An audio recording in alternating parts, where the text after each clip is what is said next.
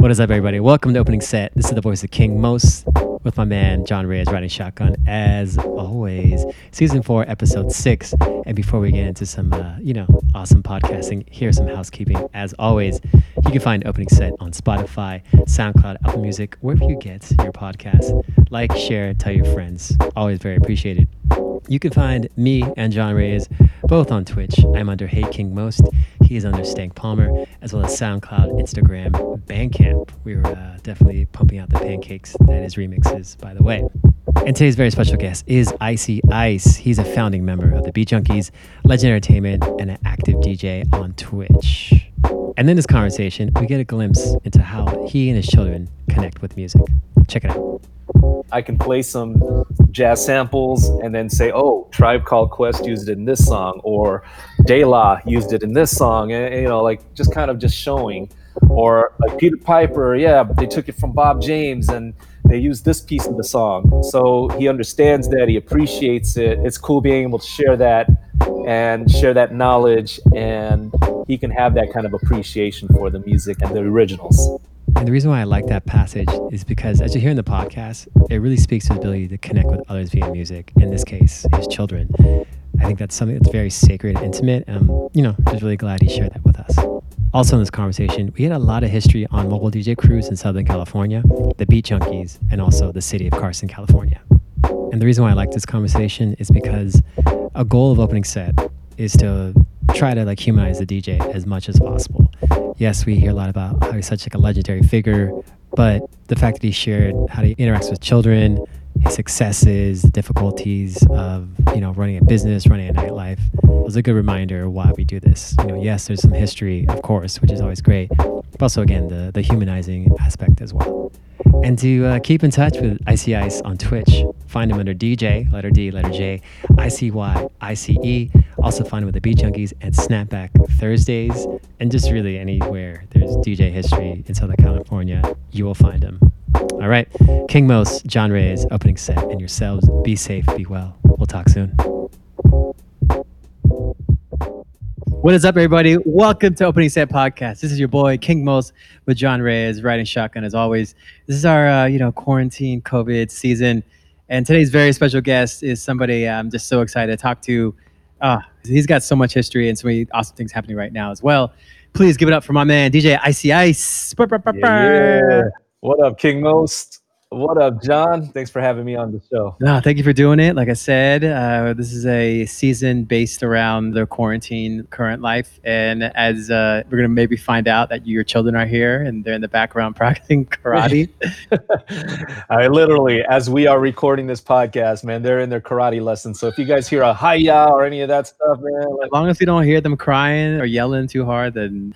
But uh, yeah, today's talk, there's so much stuff I want to learn about your history and your current stuff. Everything from, like I said, Snapback Thursdays to Legend Entertainment to Beat Junkies to always pivoting to new kind of avenues with online retail stores. Yeah, man. Yeah, tons of good stuff, man. So, in doing my research and doing my homework for you, you DJ for a bunch of high schoolers via a TED Talk. How tough is it to DJ for a room full of high schoolers? I don't know. I, I'd be mad intimidated. Let me know about that. Well, number one, I was delivering a talk, a 20 minute TED talk to these uh, high schoolers, man. So speaking to high schoolers is a whole different thing, man. And then having to play for them after, it's fun because it's a challenge. High schoolers are on a whole different vibe than uh, what we came up with, or you know, they're they're just on all these different YouTube artists and different types of songs that we've never even heard about, man. TikTok, all that stuff, man. It's a whole new time, but it's dope. That challenge of making a move. How did you feel you did afterwards when you were DJing and you're scratching and, and doubling up? What did you walk away with feeling? I think I educated first and foremost. They don't often get to see like a DJ cut it up, man. They'll see a DJ, you know, on a little controller or at their school dance do something, but you know, play song to song. But to do some turntablism, some turntable tricks, like just stuff that they I think they walked away with it like, ooh, whoa, crazy, you know? Yeah. and that was kind of my talk was like kind of explaining what DJing is, what a scratch is, what the art is all about, that type of thing. So it was cool. It was a cool experience. And as we're doing this, we hear your children in the background. do butt heads or do you guys kind of compliment each other like, oh, dad, you should listen to this, or or, or son, what do you know about so and so artist? How does the uh, the taste? How does that work out in the household? Well, the funny thing is, my teenager, he's about 14 now, and he's just starting high school, but he's not into pop music or any kind of like music his friends are into. Man, he's more into jazz. He plays piano, he plays keys. That's more his thing, man. But the funny thing is, my 10 year old and my nine year olds, they're the ones that are kind of like all in the pop music, man. So they're putting me up on game as far as who they're listening to, who they're checking out on YouTube, who's got the dope TikTok video. They're up on all of that, man. And they show me. We'll be in the car and they're like, Can you play this artist? I'm like, What is this? And so I pull it up on my uh, Apple Music or something. And then I play it and I'm like, Oh, okay. Educates me. So it's, it's kind of cool yeah, I, I just imagining your your algorithm on your Apple Music is like Divine Styler, Roy Ayers, and Billie Eilish or something like that. Dude. Yeah, exactly. The jazz thing was playing hip hop with like say Tribe or Common. Did your son pick up that a little easier?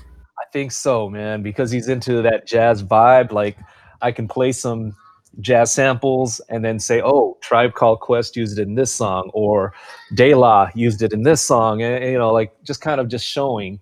Or like Peter Piper, yeah, they took it from Bob James and they used this piece of the song. So he understands that, he appreciates it. It's cool being able to share that and share that knowledge, and he can have that kind of appreciation for the music and the originals. Yeah, I'm just realizing right now that it's so surreal that you're talking Bob James and Roy Ayers and Tribe samples. That is like a big entry point for people like our peers.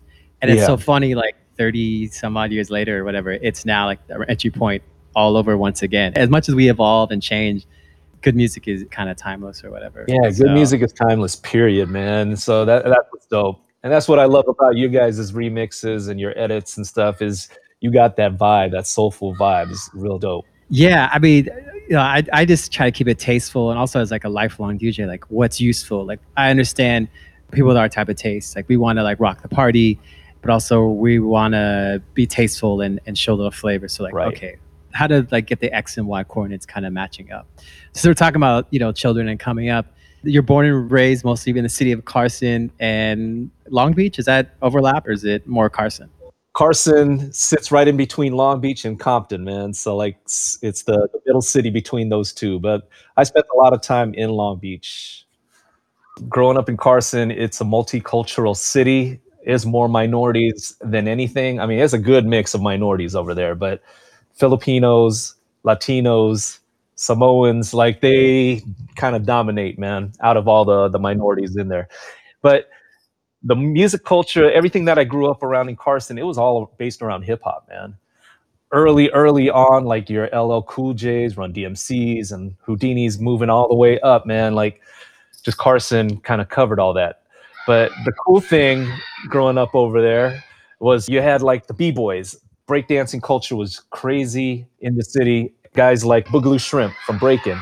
He grew up in that area, right in that city. I would see him like at a Shell gas station pumping gas.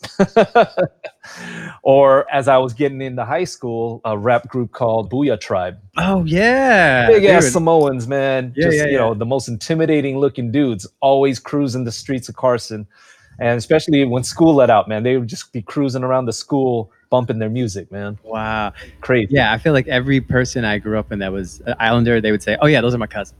and like, oh, yeah, yeah, yeah, yeah. They would rep them hella hard because that was like their sense of pride. Boo-Yaa Tribe, they repped hard, man. And Ras Kass, you mentioned Ras Kass. I went to middle school and high school with Ras. Well, actually, middle school and then high school. He went to the rival school, Banning. I went to Carson High. Yeah, Ras Kass, Michael Myers. Yeah, big ups to all the the old Carson. Oh yeah, artists. he did like a bunch of stuff with like Ill Boogie Michael Myers, and, yeah. Boogie Records or something like that. Yep. God, yep. see it. Yeah, I'm telling you, I was a nerd. Now you know why. Like, oh, this guy did buy records from Stacks, so I know. Okay, One more thing about Carson though, like I was touching on the breakdancers, I was talking about like some of the artists that I grew up around, but the DJ culture was rich in Carson, man. The OG OG groups out of there, man, like unique technique, but Knights of the Turntable they put out a sample that a lot of DJs cut to, man. Babu actually put it on his Super Duck Breaks back in the second album. But yeah, big ups to them. And my first experience going to a middle school dance, I saw Joe Cooley. Joe Cooley was a mix master at that time, and he DJ'd my middle school dance. And Joe Cooley was cutting it up like three hours of just straight killing it, man. I mean, like people couldn't even dance because he was just going off, man. Real quick, what was the thing that Babu used? Because I, yo, duck breaks, that's my shit. What was the thing Yeah. that Nights at Turntable used? What was the sample? Here, I got it right here. When you hear the sample, you'll be like, "Oh, I've cut to uh, that before." yeah. Oh, okay. Yeah, yeah, yeah. And he made that the halftime chop. He he chopped it up even Yeah. even slower. Yeah. Can you hear that? Yeah, yeah, yeah, yeah, yeah. I mean, these were like you know JDC Records, man, like same record labels as uh, Oh, that's uh, Bounce, the Vaughan Mason, right? yeah, Vaughan Mason Oh, okay, okay, okay. and a lot of the early like Egyptian Lover, and they were all down with that record label. And there's a direct connection to those folks to how you grew up. Wow. But yeah. They, they all grew up South Bay, man. And then like, yeah, Hi-C, Tony A. Tony A was the DJ for Hi-C, but yeah, man, Techno Scratch. Mm-hmm. The local record store in Carson, man, was Magic Disc Records. But even our warehouse, our Wherehouse Records was like one of the main spots that artists would come through. So I would go to an in-store at Wherehouse Records and there's LL Cool J signing records, or there's Houdini. It was one of the main stops when artists came to LA. Carson was one of their spots. Compton was one of the spots. They go to South Central. They hit different places, but yeah, Carson was always one of their spots. Damn. Yeah, that's so dope. So you're 12 and 13. You have all these records coming out of your neighborhood. You see Joe Cooley doing your junior Yeah, high junior high. Are you just like, this is it? This is what I want to do? I already had that feeling when I would just see the local heroes, Unique Technique, do their thing at the dance. But then when I saw Joe Cooley, I was like, oh, this is it, man. I, I got to do what he's doing. That's where I begged and pleaded and did whatever chores and work that I had to do to save up my little 300 bucks to get my first turntable. You know, 12, 13, you, you don't have means to really make money except for going through your parents. So, yeah, I worked hard to get one turntable. My neighbor worked out to get the other turntable. And then my other neighbor ended up working hard to get the mixer. And then we just kind of combined and used our boom boxes as our speakers, you know, just out of our bedroom. And then we would rotate the equipment out of each other's houses. So you guys were this like artificial sound system. Pretty much. So and we all lived within a neighborhood that was just two streets really and then there are cul-de-sacs dead ends on each end so one way in one way out my equipment would travel to this friend's house this friend's house go over here and then it's back to mine but i always worked it out so that the equipment stayed at my house the most So when you're a young kid, like a you know 13, 14 year old kid, like what were your dreams and goals at that time? What could they have been? well shoot at that time i mean all i saw was you know junior high dances. So i'm like man it would be so dope if i could just dj a junior high dance one of these days. And you know like of course you got to work your way up. So my very first gig was a little house party and then a little you know 16 year old quinceanera or whatever. And then i got my chance to eventually do one of the junior high dances and that was crazy because it was my first time being up on stage and then you see a sea of like 400 people packed into an auditorium and every, everyone's dancing to what you're playing. I was just mesmerized i was blown away and i'm like okay this is it. I got to do this man. But when you say you, you want to do this, now you're thinking about traveling, being on the radio. no i mean i'm not even thinking about that yet at that time all i could think about was okay this dance. Okay maybe i could get that school dance over there or let me get a school dance in long beach or oh that'd be sick if i could do a school dance over in hollywood. Again man little steps man. It was all the little things. And then in filipino culture man like uh, you, you had debuts man. So like man i was i was booking a lot of those and rocking girl debuts and things like that. And then you uh, eventually work your way up to parents parties and company parties and it was just a progression man How were you getting these gigs then? me being a shy kid, I, I was shy growing up. I'm still kind of shy when I see people, man, but I, I'm, I'm a little more spoken now. But back when I was a kid, I could not talk to people at all, man. But I always had friends that knew how to talk. So I was always surrounded by dudes that had gift of gab. So they worked it for me. They worked it out talking to their mom to get their Christmas party, or oh, let me get that summer barbecue for the company or something like that. Oh, my cousin's getting married. Uh, they want you to, to DJ it. I didn't have the power of being able to talk to people, but I had friends that did. So they did the talking for me. So you're doing these dances, you're doing the debut, you're doing the quinceañeras. So when did you start like getting like a lot of like sound and lighting? Did it get to that point? It was all kind of very just borrowing your friend's equipment? In the 90s, it was all about sound and lighting, man. So the sound clashes that they have in reggae culture, like that was a big thing with DJs back in that times in the 90s, man. Like who had the better sound system, who looked cool. So again, growing up in Carson, there was a hall that everybody threw their dances out of. So you had hip hop dances, then you had like disco high energy, freestyle type of things. One group would set up a sound system on one side of the hall, and then the other group would set up their sound system, and then they take turns kind of going against each other. But it's all about sound, lighting, presentation, and then DJ skills. But then as you get into more the 90s, and then we get more into the junky stuff, that's where the art of turntablism and the love of scratching and doubles and just everything kind of like took over the presentation. Tell me a little bit more about these battles of sound clashes. So, I mean, a hall is, I'm thinking like a wedding hall when someone gets married. Is it like about who drowns it one out? It just sounds bassier. Uh, so, so like, uh, yeah, I guess the way they judged it was who looked and sound better, who had the better sounding system, or who had more bass.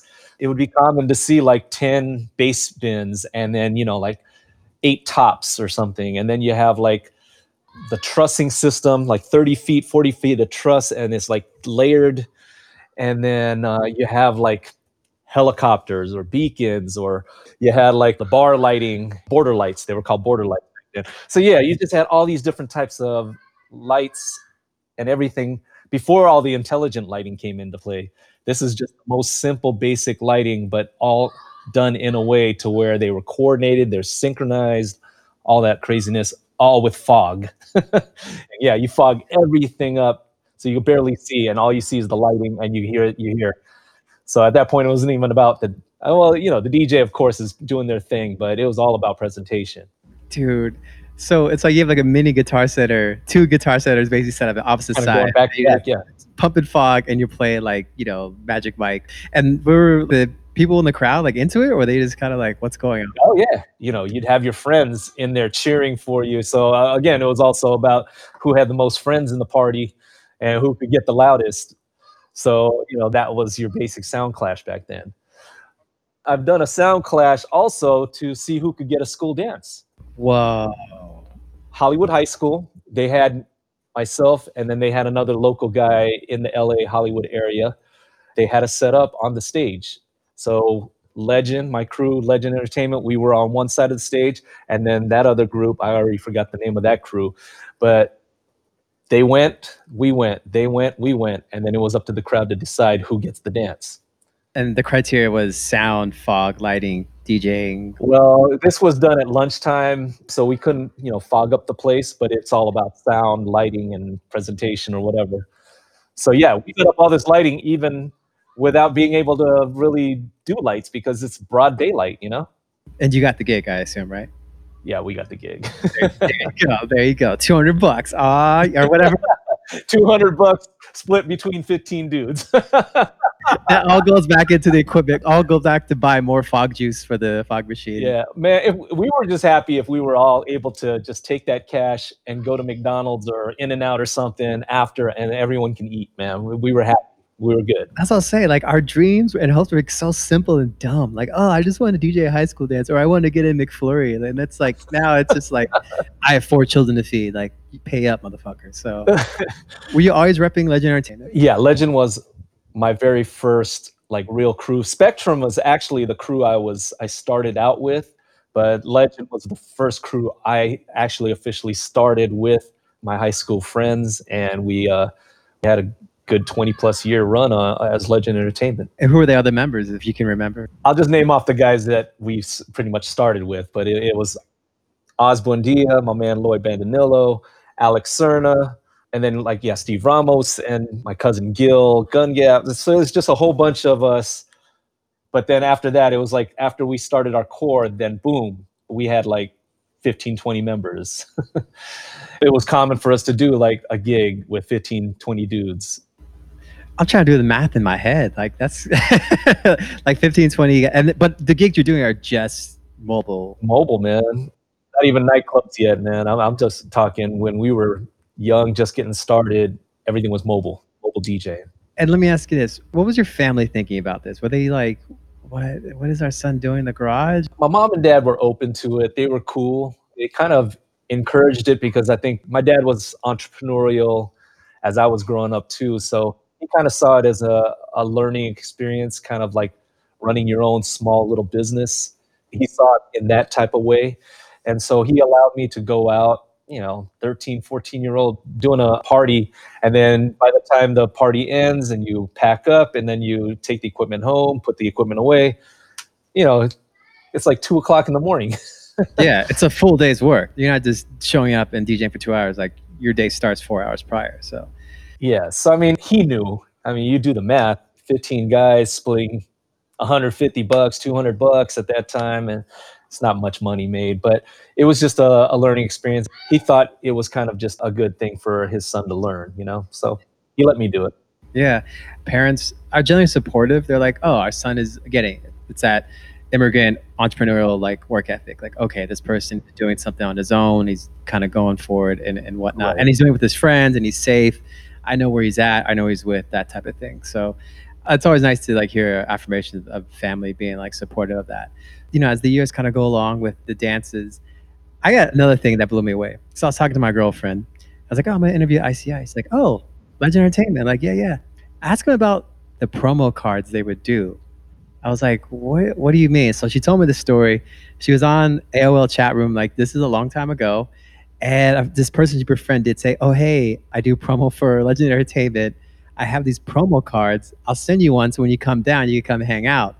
And she got two, and she rolled up ten o'clock and able to cut the line. And I guess the lines at your parties were super crazy. If I ringing any bells here, what am I talking about? You're taking me way back on all that stuff, man. So a few years of doing some mobiles, we got hip to throwing our own dances there was another crew that we kind of uh, modeled ourselves after, and they were called United Kingdom. United Kingdom, they were throwing all the big 18 and over dances at that time. So we were like, oh, okay, maybe we can kind of follow in that same thing, but we'll do all age dances. we threw our first all age dance out of uh, San Marica Hall, which is the hall where a lot of the guys in Carson were just doing all their parties. So it was freestyle dances, hip hop dances, with that, our first dance was called the Brick House because it was just a one big brick building, pretty much. And so the Brick House, we basically would uh, have these flyers, and they would be promo cards, like you're saying.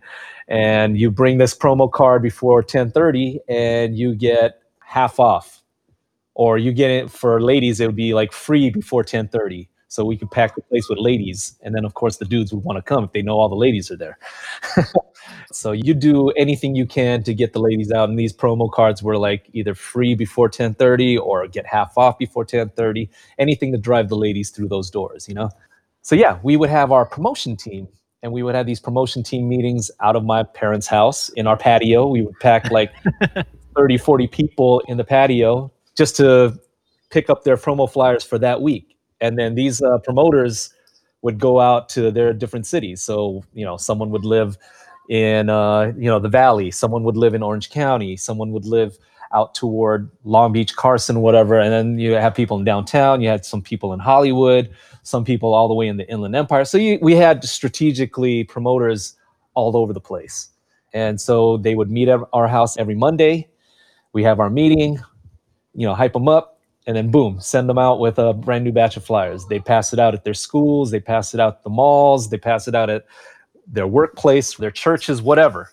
Their flyers were stamped with their specific stamp. Any flyer that came back, we gave them a dollar per flyer that uh, came back. That was basically the run of the promo flyers. So I want to know, like, how many people were coming to, let's say, Brick House? Let's say, what was the attendance for that? Brick House. I mean, the place holds 800 people, but we would cram over a thousand. Hold on. How old are you when you throwing this? Man, we were uh, 15, 16. Dude, I thought you were say like 19, 18. So you're a bunch of 15 year olds packing a thousand people. We were doing all age. Yeah, yeah, we were doing all age. It's regularly, like a thousand every time. Yeah, I mean, it'd be once every few months, but eventually when we got to about 18, 20, 21, like we were doing clubs on a weekly basis. Holy shit. Yeah, because that is about when I started hearing about, you know, friends traveling down to go see a legend. Or they would say, oh, Icy Ice legend. Like, oh shit, that was a big deal. So, and you also mentioned you had folks from all over Southern California coming. It wasn't just people from Carson, Long Beach. It was. I mean, our base was Southern California. And when we say Southern California, it's San Diego all the way up to Santa Barbara, you know? So we're talking Southern California.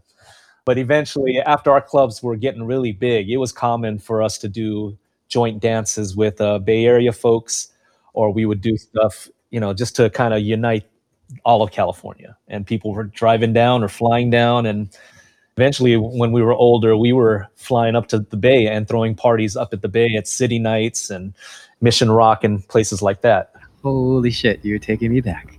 Okay, so you're getting thousand people on the regular. Was this how other successful groups were doing it as well, or were you just kind of in your own level? There were other successful groups. They were in uh, different nationalities. So there were Japanese groups, there were Chinese groups, there were different promoters doing their thing. In Los Angeles, the biggest clubs, say like the Palace in Hollywood, or you know, which is now the Avalon, or whatever, Florentine Garden, any, any of these big, these huge clubs that pack in like 15, 2,000 people, you know, clubs were always open to everybody, but you had certain ethnic groups that ran the nights. So the best nights always went to white or black promoters, your uh, typical Friday, Saturdays. And then Latinos would also kind of be in that mix. And then us Asians, Filipinos, we had to get the scraps. So we always got like the off nights. So a Wednesday, a Thursday, or a Sunday. We didn't get any of the prime nights. You know, you have to start at the bottom. You get those crappy nights. You, we would even do a Monday or a Tuesday, and uh, we would pack it in. We'd pack in 800 people on a Tuesday night or Thursday night in downtown LA. Our first big club at the Variety Arts Center, which is still there, right across the street from the Staples Center we would pack in 1500 people every thursday night Damn. Was it clearly like just a racial thing? Like, oh, we don't think these people will like bring their friends. We don't want them here. Or is it more just, well, we don't know?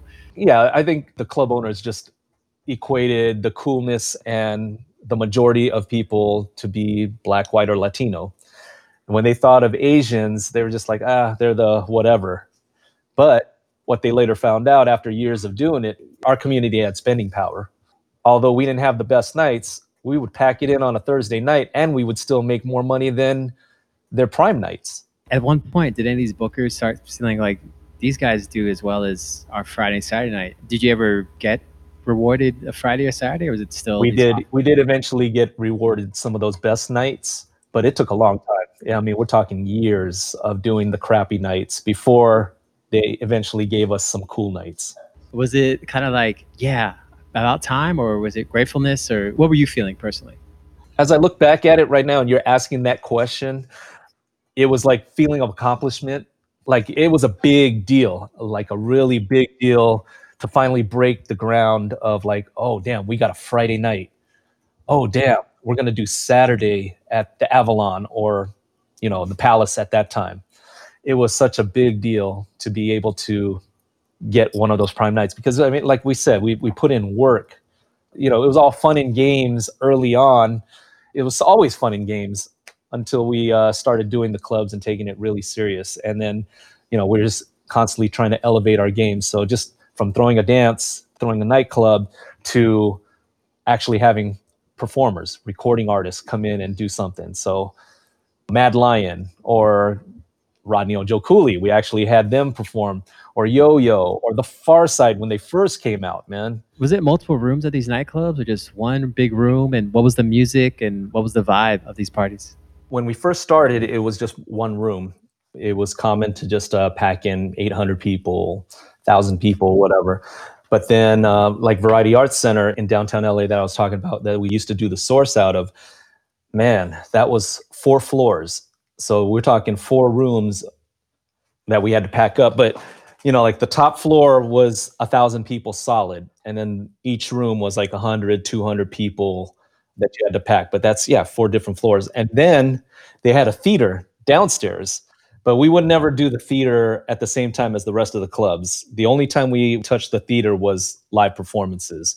We would have the club going on the very top floor, the fourth floor.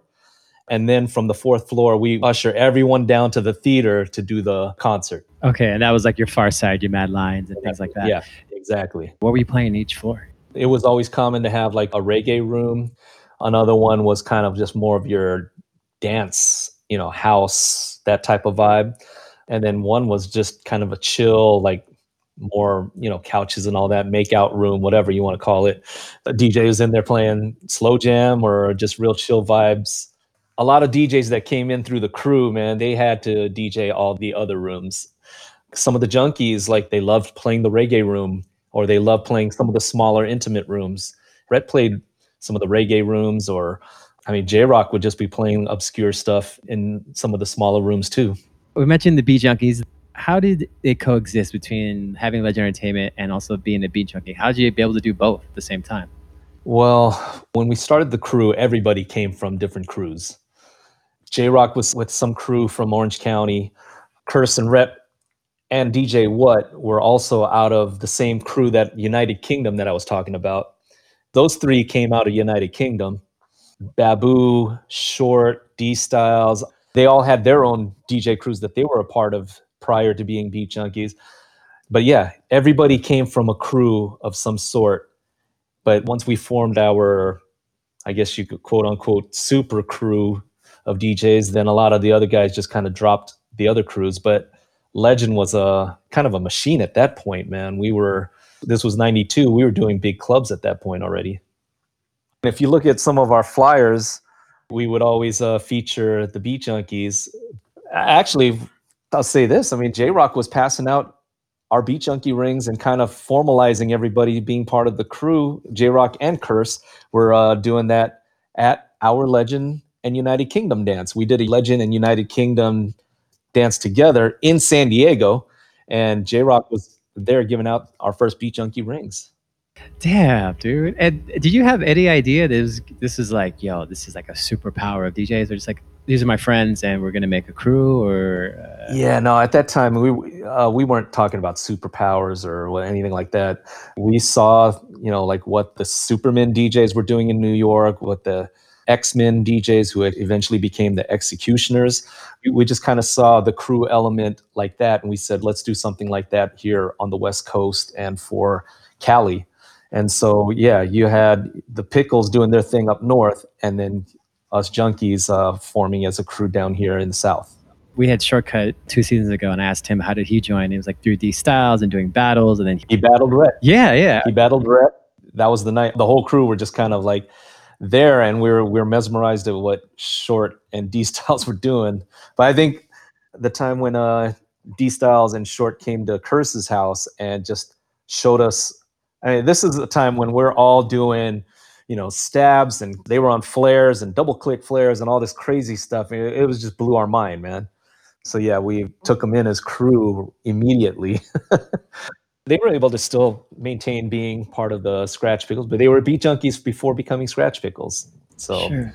that's one thing I've always wondered, like, because the roster has been it's been pretty much the same overall. Like I know, uh, you know, like Havoc, Curse, and What are not as active, and Symphony was in it at one point. How did the group kind of manage all these different styles and schedules and personalities? What was the chemistry like at the peak of the Beat Junkies? Well, the chemistry has always been friends first everyone just homies. But I think when you got into the late 90s, when everyone was kind of just peaking, doing their thing, like, man, I mean, you know, like you had Rhett with the Visionaries, you had Jay already, you know, doing his thing and going out with JD and you know, Dilla and all of that stuff. And then Babu with Dilated, everyone was just kind of doing theirs. And then I was still doing clubs heavily. And then myself, Curse, Rhettmatic, Mellow, like all of us were heavy in radio at that point too. The guys were all battling too, so at that time they were winning IFT and a lot of different uh, battles at that time. The group was just very, very active. I think the cool thing that defined the junkies is we touched everything. We weren't just battle DJs. You had guys that were in production. You had guys that were in radio. We had guys that were throwing nightclubs, the guys that were battling, and then just a good mix of everybody doing, covering every type of turntablism out there that exists. And uh, Beat Junkies kind of covered it all. It seems like it is always respected and valued. You know, like I remember like listening to Melo-D and J Rocc tapes, like I'm gonna hear some breaks. And then Babu had beats. And then you had the radio and throwing parties and y'all could scratch and juggle. Like I think that's super amazing. And I think kind of like, yeah, everyone like hypes you up, but I think people really don't like recognize how talented everyone is in so many different avenues, you know? And then Yeah. when everyone is kind of doing their own thing, is that when you started getting into the the stacks, the retail side of things? The way that all came about was again like late 90s, everyone was peaking, everyone was kind of like just all over the place with their careers. You know, you had guys on the road, guys that were touring, you had guys getting signed to Capitol Records. One of our other guys, Tommy Gunn, he was uh, working at Loud Records and you know breaking every group from Wu Tang to Alkaholiks. So like everybody was had their hands in different aspects of the music industry, and then you had myself doing clubs. Everyone was uh, doing their thing. But the one thing around the late 90s was that uh, all the guys were working for a record store called Fat Beats. Fat Beats was the hub for records in Los Angeles, and it definitely ingrained hip hop in LA. In that late 90s, there was uh, two real hip hop stations in Los Angeles, which was Power and The Beat, and Beat Junkies were on both stations. And then KPFK was the big underground station. We had our own shows there too. So we, we were just covering radio all over. Getting back to the record store, the guys were all working when they weren't on the road or on tour or any of that stuff. They're just kind of juggling both. But I was just like, yo, man, why don't we take what we're doing and let's open up our own record store? The idea kind of floated around, but I think because of the timing and everybody was so into what they were doing, no one really uh, saw that vision. So I ended up opening up the store by myself. when originally I, I, went to all the guys, yo, we should open our own record store. The guys continued working for Fat Beats, and then I opened a record store called Stacks. And I opened our flagship store in Cerritos, which was where the Beat Junkies was formed and founded and where majority of the guys lived. And my thinking for Cerritos out of all places was here in LA, you have Orange County and you have LA County. Cerritos sat right on the border of both. And so I felt like, yo, that would be like the perfect spot kind of in between both cities. And then we had a rich DJ culture in that Cerritos area and Long Beach area to where I just felt like it would definitely support this store. And so Stacks was born. And then um, the guys that helped design the look and feel and the flyers and everything was all the Mixwell guys. Oh wow, Mixwell, dope, dope. And when I was thinking of a store name, it was actually in the Mixwell office that I was like, yo, I'm thinking of this thing, this thing, this thing. And I was like, what do you think? And I'm like, I like Stacks. Call it Stacks, man. Stacks Vinyl, Stacks Records, you know, Stacks the Vinyl Authority. So Stacks the Vinyl Authority was the final name. And um, that's how we we came up with Stacks. But yeah, all the marketing, all the the direction, everything, the look and feel, all came from uh, Mixwell. Dude, I occasionally uh, go on eBay, look up Mixwell shirts to see if there's any around, but they haven't reached that level of people are selling them yet. But one day, if, if you talk to your friends at Mixwell, if they have any dead stock, larges, let me know. We can, we can work out a little trade. I'll be happy to uh, rock a Mixwell shirt in the year 2020. So, what year would the, the store open? I'm sorry, I should have asked that. Stacks opened up around 2001. Okay did you go to college or small business or anything? Or how did you even start like oh i'm going to go open a store? Like what's the nuts and bolts of opening a, a, record store or any business like that? So all those years of doing mobile parties running a mobile dj crew throwing parties where we were averaging a thousand people per party and, and and then eventually throwing concerts and things like that all that experience i, I just kind of uh, took it i'm like i could sell some records. Mm-hmm. Uh, little did I know, man. Little did I know that was there's a lot more that goes into running a store or a retail business than what I've experienced in throwing parties and clubs. But it's all pretty much the same concept, man. You, instead of uh, selling tickets, you're selling vinyl. instead of upselling a concert ticket or whatever, you're upselling some T-shirts or extra things to go with the records that are buying. I just kind of took those same things. So I basically dropped out of college around that time because I was like a forever college student at that time. And um, when I made the decision to open up Stacks, I, I just made that decision. Okay, I'm gonna drop out and just focus on this, and then that was it. Eventually, what kind of made you kind of close the chapter on Stacks? When DJs were coming to the store with laptops and hard drives trying to trade music, I knew that was a big sign. When I saw that Final Scratch was being overtaken by a program called Serato, and Jazzy Jeff was endorsing this program, I kind of saw that coming. And then uh, the perfect storm. You had like the Great Recession that hit around 08, 09, people losing their jobs, people not having the discretionary income to buy vinyl anymore, or it wasn't necessary to, to have vinyl to DJ parties anymore. You could download music or trade with others. All those signs I saw come in, I knew I had to just shut down shop. Once the recession hit, it was fast. I still had like five more years on my lease for the record store. And there's no way. I was ready to file for bankruptcy at that point, man, because uh, there's just no way the sales were going to allow me to be able to stay in business in 08 going into 09. Within six months to a year, man, it just declined that fast to where I, I had to shut down shop. Wow. And the reason I wanted to kind of ask that question because in current state, as you know, I said at the top of the program, this is kind of our quarantine COVID season. You know, what are some of the things that you kind of are missing on or lost with not being able to DJ and whatnot with the current state of the pandemic? Yeah, so what I'm experiencing with COVID and and what's going on currently is yeah, the whole DJ community is missing out on the ability to be able to play for people, period.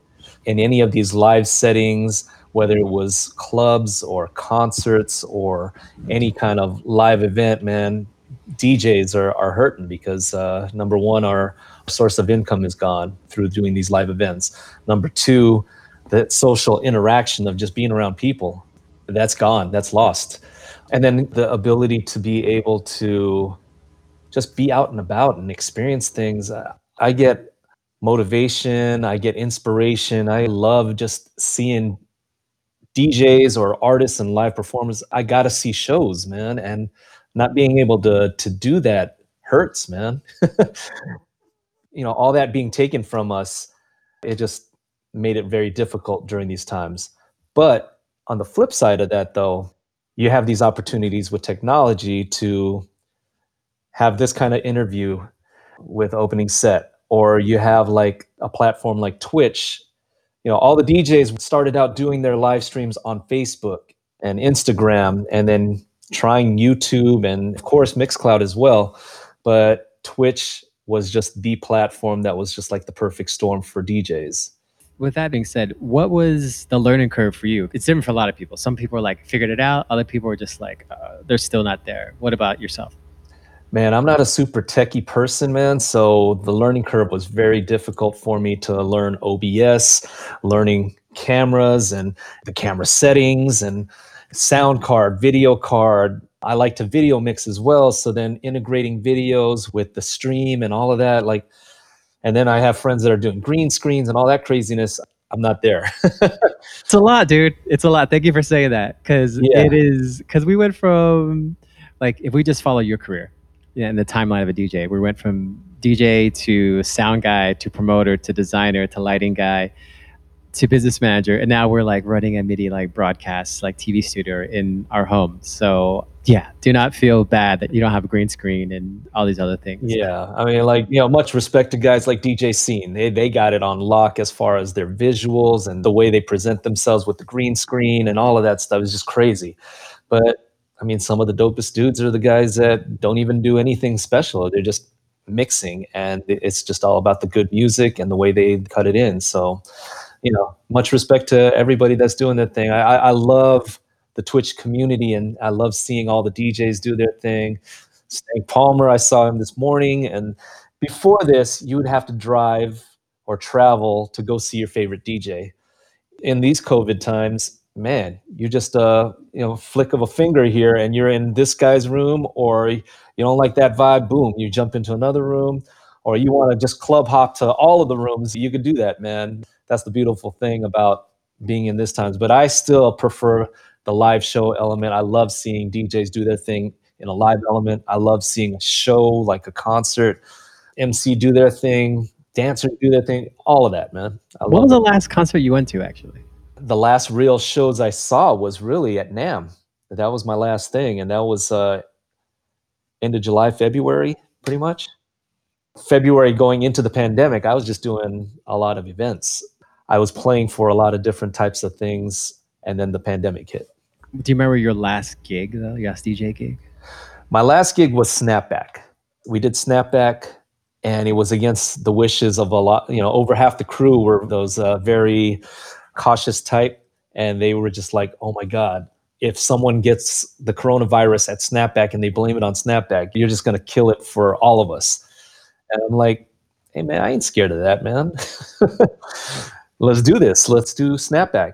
And so myself, Remark, Trek Life, we were the only three out of the crew, and we did it, man. But we got a lot of backlash from our own crew, arguments, all of that stuff going into that. But yeah, my last gig was Snapback. I'll ask about Snapback in a second. But currently, let's say someone came to you, like, do you want to, Icy, do you want to come DJ my event? Like, what would it take for you to feel safe and secure?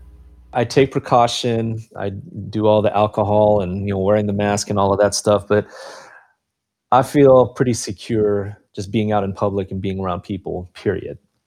Um, if I was asked to do any type of live show or live performance now, yes, I would still kind of feel a little funny being in a big, big crowd. But as long as I'm a good distance away from the, you know, like from the crowd, I think I'm cool. If I'm on stage or in a DJ booth and I'm separated from everybody, I'm cool and, and your expertise and wisdom, should DJs charge a little more now because there's hazard to these type of things, or should they just kind of charge what they've always charged?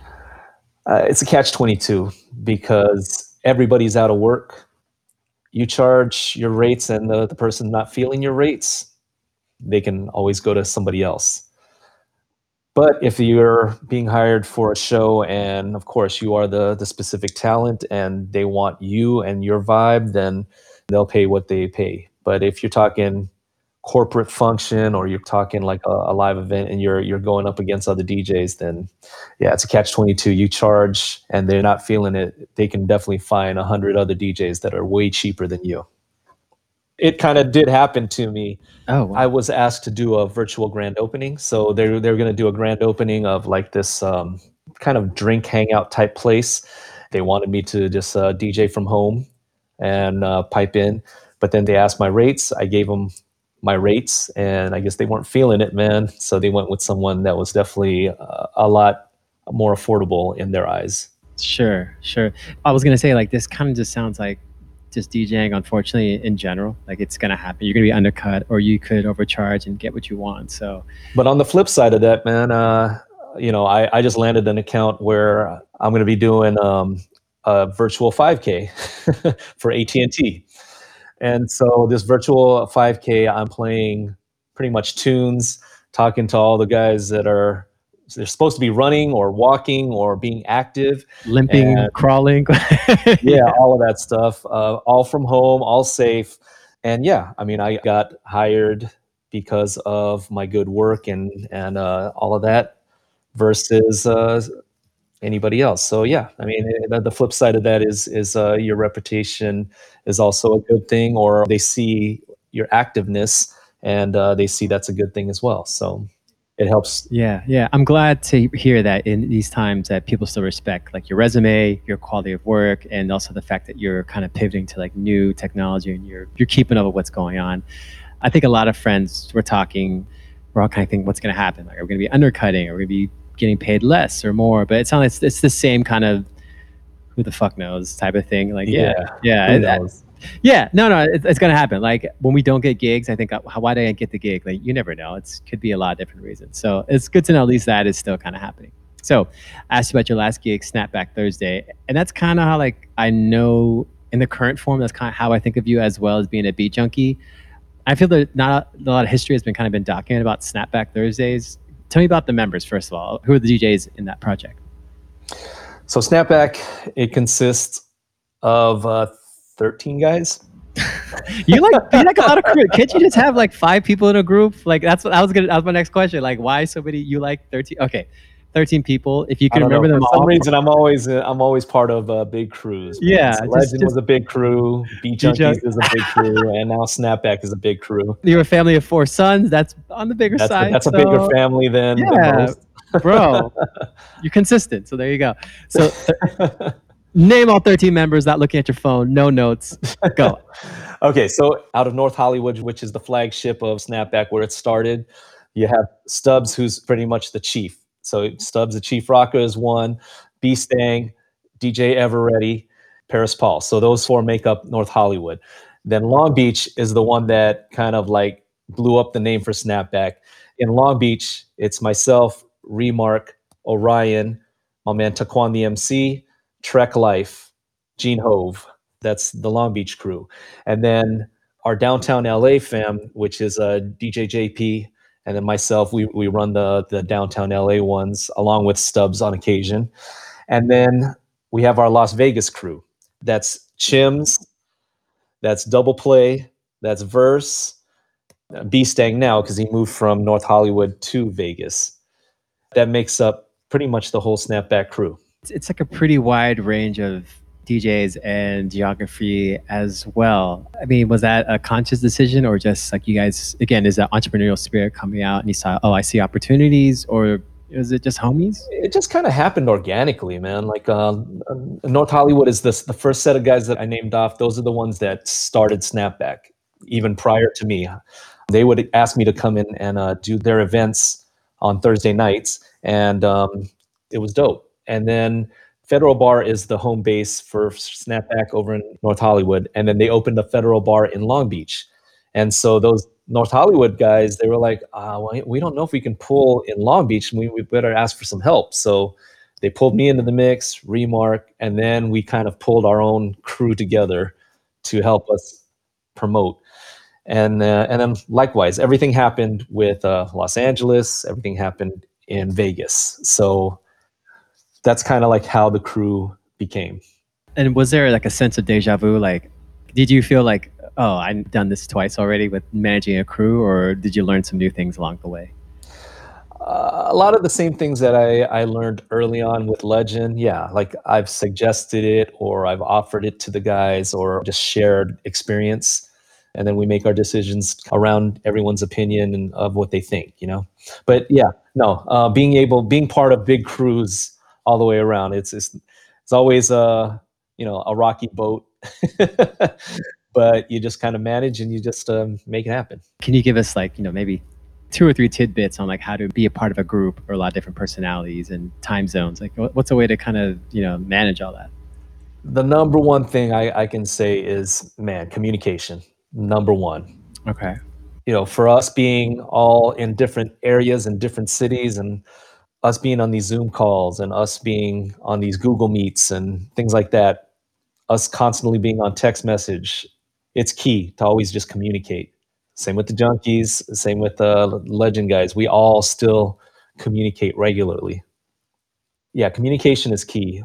If you just decide to do something without running it by the guys, then someone's going to feel left out. Someone's going to feel like, you know, FOMO. That's where you get your arguments and your fights is that uh, not everyone knows about it or not everyone was included. So you try your best to include everybody. Sure, sure. And in entering the phase of like, you know, like Zoom or uh, in this case, Twitch, how did you kind of like say like, oh, I'm, I'm going to dive into this? What was your kind of motivation to dive into, yeah, this whole world? Well, it was seeing the writing on the wall with uh, Instagram and Facebook always getting pulled down. I mean, you know, like Shortkut was already one of the first early adopters. And then out of our Snapback crew, DJ Verse was one of our early adopters to jump onto Twitch before the whole wave of DJs hit. And they were constantly telling us all just, yo, jump in, man. This is where it's at. And so it took at least another month and a half, two months before I even jumped into it. And I feel like I was late. But um, yeah, those guys were going two months heavy before any of us really made the jump. I saw with the Twitch platform being a gamers platform, it being owned by Amazon, it having the backing and the music uh, licenses for video games, it was a no-brainer to where they would allow you to be able to DJ full sets and not get cut off like on Instagram. So I love that aspect. And then I instantly saw the interaction on the chat rooms, man. It was so much more lit in Twitch than it was on Instagram or Facebook or anything else, man. Mixcloud gives you that ability also, but man, there is no interaction, man. Like nobody is like talking to you in those rooms. Yeah, like as much as I like Mixcloud for their their content and yeah, I found a lot of like Del Burrito shows. It's still like a buggy kind of doesn't work the way you want it to work all the time. So I can't imagine like going on there and streaming and like that going seamless and stuff like that. So yeah, so I mean, I decided to make that jump. Uh, you know, to answer your question, I, I decided to make that jump and you know again it was just all organic and kind of like us wanting to still play music for people that were kind of going through the whole pandemic times and just kind of turning to music as their healing and turning to music as their and then even these chat communities as their interaction with people so we were already doing snapback daily twice a day on instagram. So we just kind of took that and took it over to twitch and it's been dope. But now with Twitch, everybody has their individual pages that that they're doing on top of Snapback, and then we have our junkies page, and then the legend guys want to do a special thing. So I'm bouncing around doing live streams with everybody. yeah, I feel like we have to live stream any minute now because you know you're you're very in demand. So, what is your goals? I mean, with Twitch, because I think everyone's trying to figure that out. Man, I I mean, I play on Twitch at least three four times a week, but really on my own account, maybe once in a week, and then everything else is like junkies or guest sets or whatever. You know? I really don't have like a goal to take over Twitch or do anything like that, but I just want you know like Snapback to be like a very solid brand on Twitch and one of those channels that people can say they hear about Snapback or they they see a little thing I'm on Snapback boom, they tune in, they know what they're to get. They're to hear some good music, they're to get some really cool interaction with people and just good times, good vibes pretty much, you know. All right, all right. And at the top I was kind of kept talking about your goals as a 13-year-old. What are your goals now as, you know, a DJ, entrepreneur, parent of four? I mean, what are the things that you're trying to, you know, accomplish these days? Man, well, pre-pandemic, I had some uh, pretty big goals, uh, some pretty lofty goals to uh, unite people and do some really cool things. It's definitely pivoted from that, and I think we're doing it now on Twitch, you know, or through Twitch. We just did a big marathon, like a 12 hour marathon for both the Beat Junkies and for Snapback. And those were very successful. And Snapback, for instance, we raised like $10,000 for No Kids Hungry. And uh, that was cool. That was really cool. But yeah, being able to just play music and be able to do it with a purpose and help benefit some people that are in need, man. I, I think that's just dope in itself. Nice, nice. I like that. So you're a music person, obviously. You know, you had your yes. records and you're a musician yourself. You said you played four levels of saxophone. What is a piece of music that's been kind of getting you out of bed and getting your day right now? Is there something you could recommend for us to check out? You know, I can't say there's one piece of music, man, but what's been getting me out of bed every day is like, again, just tuning to the Twitch community. And it's like, I'm jumping in different DJs' rooms and I'm getting amped up, man. Like, I'll hear Stank Palmer do some really dope, chill edits and stuff. I'm like, yo, I don't have that, man. That's sick. Yo, that's dope. And then I'm getting that feeling listening and watching other DJs. I'm like, yo, that remix, I've never heard that, or that combination, or that song combination, or the way they blended this, or the way they mashed up this acapella to that. I'm like, I, it gives me inspiration every day. So I think in these times, in these COVID times right now, like just me tuning in and seeing DJs do their thing, it, it's inspiration, period. Yeah, I, I, can definitely echo that. There's times where I'm watching a friend, I'm like, damn, I want to stream now. I want to get on and DJ. And then, you know, I, I remember yeah. I have things to do or whatever. Cool. Where can we find you on Twitch? You mentioned a lot of places. Give us a rundown and where can we catch you? Well, you definitely catch me on my own page, which is twitch.tv slash DJ Ice. You can also find me on Snapback. So that's slash snapback underscore live, snapback live. I do weekly on the Beat Junkies, and right now that's fluctuating between Mondays and Tuesdays right now. But yeah, you can catch me there. So those are the three main channels. So dope. Yeah, that adds a lot of inspiration to receiving, also to be giving out. So thank you for being on there and playing music, man. Oh, thank you, man. Appreciate it. Right on, man. Well, thank you very much for your time. As always, we definitely clocked some hours in here. Give it up for our dude, Mr. Icy Ice, everybody. Yeah. Yo, thank you, King Most. Thank you, Jon. Appreciate you guys, man. Thanks for having me on the show.